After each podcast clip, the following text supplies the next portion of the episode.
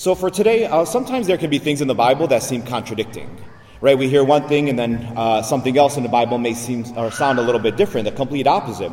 For example, in the Holy Bible, Jesus says, "But I say to you, whoever is angry with his brother will not, whoever will be angry with his brother, but who, but I say to you, whoever is angry with his brother, with his brother will not inherit the kingdom of God."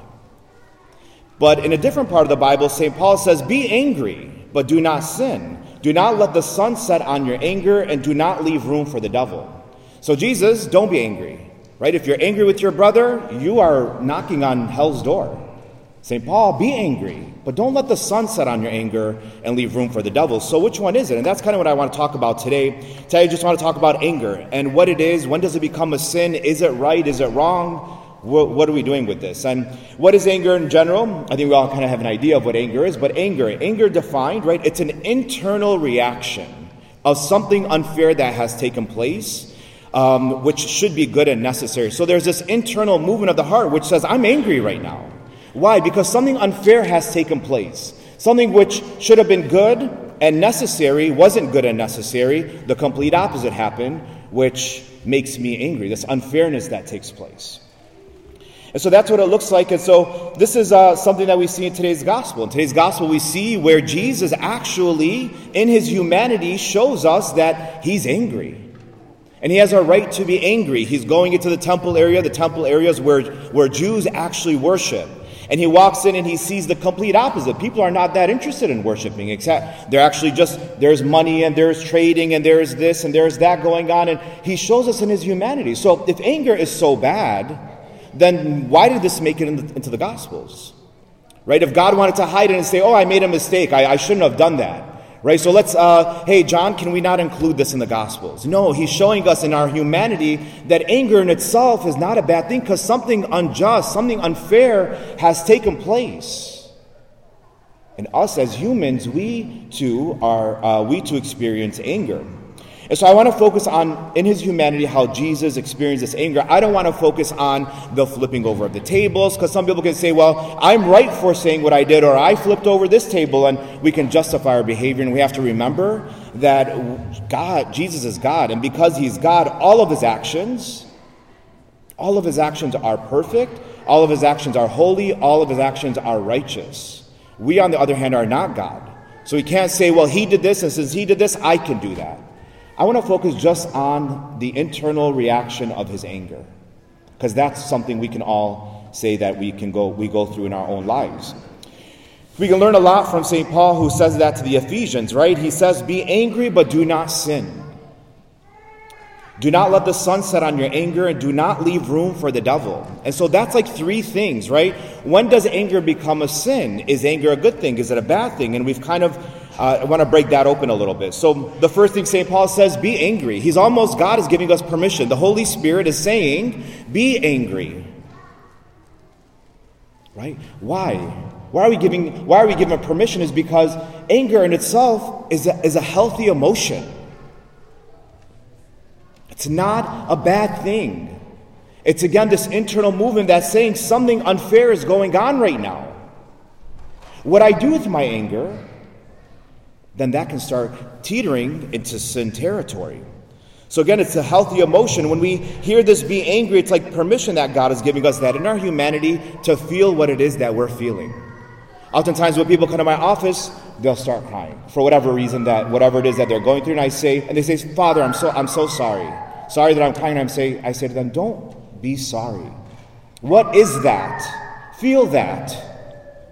Name it. Tell me what it is. And after a few minutes, they're able to say, usually it's anger. See, that's not a bad thing. That is, that's, that's human. Feel that. Don't push it down. Don't pretend that it's not there. Again, if it was a bad thing, it would have made it in today's gospel. And for today's gospel, we can draw the conclusion that God actually created the emotion of anger, and to pay attention to this feeling when it surfaces, when something unfair comes up. I will go as far to say that. Right? Anger is something God created. It's not a bad thing. So Saint Paul says, be angry. Second thing he says, right? This is where it starts to, t- he's warning us, hey, be angry, but this is where it's going into sin territory. He says, be angry, but do not let the sun set on your anger. Don't sleep on it. Don't take it to bed with you. Don't let it linger. And all of us, somehow, some way, we are all struggling with maybe anger with ourselves. You know, we say, I'm in this confession line again. I'm experiencing this anger with myself. Some of us can experience anger with other people. You know, I didn't get the respect I deserved. I think that was really unfair or unjust when this situation happened. Some of us can even experience anger with God. Why did I lose my loved one? He or she was a, a good person. Why do the good people leave and the bad people stay? But this is where Saint Paul warns us, do not let the sun set on your anger. As we establish that anger is a healthy thing, it could become a wound, though, if we just allow it to linger. Right? What's a wound? Think of anger as an internal wound. If I don't attend to that wound and I just let it sit there and I don't and I and I try to ignore it, what happens? It starts to pus. It starts to decay. It becomes ugly. It goes from something good to something really bad. Something that's dangerous for me. Not just that, oh, this is a sin, I got to go to confession. No, God's like, I don't want that for you. I'm glad you felt it, but I don't want that for you. Don't hold on to it. But what do we do? We hold on to it. Research actually shows, believe it or not, that anger in itself only lasts about ninety seconds. I just dealt with this unfair situation. I feel rejected for whatever reason. I feel this anger in our humanity, the physiological part of the human person. It only lasts ninety seconds is what researchers say. But what do we do as humans? I'm holding on to it. This was unfair. She said this. He said that. And we hang on to it and we sleep with it. And Saint Paul's like, don't let the sun set on your anger. Don't do it. Because what happens? It starts turning into this wound, which gets infected, and then it becomes a huge problem. The final thing Saint Paul says is, okay, be angry. Don't let the sun set on your anger. But finally what he says, and do not leave room for the devil. Because once the devil gets a hold of it, okay, I felt this anger. I now have, I'm not going to let it go. I am, I'm going to remain angry. Now the devil comes in and says, thank you so much. Great job. Thank you for being mad at yourself. Remain angry with yourself. You deserve it. You're bad. Remain mad at God. Remain angry with God. He deserves it. He is, he, if he was good, why would he allow this to happen? Remain mad at your brother and sister. Remain angry with them. Hold on to it. You're weak if you let it go. And what happens? It's a disaster. It's a, it's a complete disaster. And this is where it starts to lead into other sins. And this is what the devil wants. Hang on to it. And we hang on to it. What does it turn into? Revenge and retaliation and unforgiveness and hatred and violence and resentment and bitterness and murder. The person who murders somebody didn't just wake up one day and say, oh, I'm going to go murder somebody. They were hanging on to this anger, and the devil got a hold of it, and it turned into something disastrous.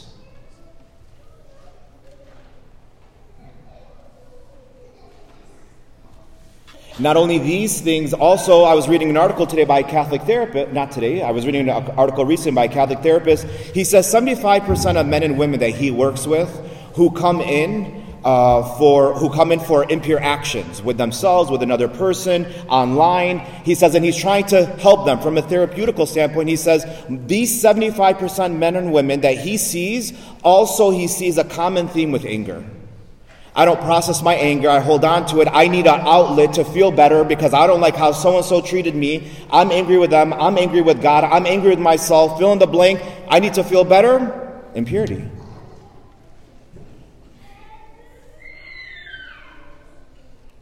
This is leaving a door open for the enemy. And so rather than figuring out who's right, who's wrong, was this unjust, what do we do with it? It's going to happen. It can happen on the road when I'm just driving and Khaltu Marika's going two miles per hour on, you know, Maple Road and you can't go left or right and you're stuck, or it could be something big. What do we do? If it's going to come, it's part of our humanity.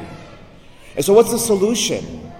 And the solution, brothers and sisters, is one word: invitation. Invitation. We call Jesus and we invite him into our anger. We don't ignore it. We don't suppress it. We don't pretend it's not there. We invite Jesus into it. How often we forget that Jesus experienced anger. Today's gospel is a beautiful reminder of that. Ah, I'm angry. I'm human. And so were you, Jesus. Yes, you were God, but you're human as well. And so, Jesus, because you're human, you experience everything I will experience, negative and positive, on earth when it comes to my emotions. And right now, Jesus, I, I, I feel deep anger. And Jesus, because you experienced anger two thousand years ago and I'm experiencing it now, I invite you into it, Jesus. How many of us pray, God, just take away my anger? Don't raise your hands, because it'd be ninety percent of us, right? God, just take away my anger. God, and God's like, I don't want to take it away. I want to enter into it. We are partners. Either we're in a partnership with Jesus, or we just think he's a magician and he's just going to take things away from us. Our anger, he's just going to take it away. One day we're just going to wait. We're waiting on God, but God's looking at us saying, I'm waiting on you. I'm waiting on you. I want to do this with you. Because we're a partnership. I am your brother. I am your savior. Stop trying to save yourself. Let go of it. Let me enter into it. Because, brothers and sisters, anger that is not transformed will be transmitted. Our anger that's not transformed by the power of Jesus Christ will be transmitted to other people, to our children, our spouses, the people we love. And they're like, who are you? This is not the person I married. This is not my father. This is not my mother. Because again, anger that is not transformed by the power of Jesus Christ, when I invite him into it, will just be transmitted. And that's exactly what the enemy wants. Right? Jesus, you experienced this anger two thousand years ago, especially probably when you were on the cross. And Jesus, I'm experiencing anger right now, so I allow you to enter into this, Jesus. Transform it, Jesus. So I don't transmit it, Jesus, because I know my weakness. And when we do that, we are dealing with anger in a very healthy way. We are not sleeping and letting the sun set on our anger, and we are not leaving room for the devil to come in and start using that to break up and cause even more chaos and division. And when we do this, brothers and sisters, throughout our day, this is prayer. This is deep, intimate prayer with my, who I claim, claim is my Lord and Savior, Jesus Christ. When Saint Paul says pray unceasingly, it doesn't have to be unceasingly just rattling words. This is allowing him throughout my day to enter into these places of anger. So that way I'm not leaving room for the devil. And it's not becoming something that it becomes wounded and starts to pus and become disgusting and oozing out of me. This is the solution. And that's why we have a Savior. Because this is exactly what he wants. Right? Again, whether the anger is with myself, whether the anger is with another person, whether my anger is with God, God, we invite him into it. Jesus, come into this. So that way we can be true disciples of Jesus Christ when we start relating what it is we're going through, because he went through it, and then he can transform it, and then that way it's not transmitted. Amen?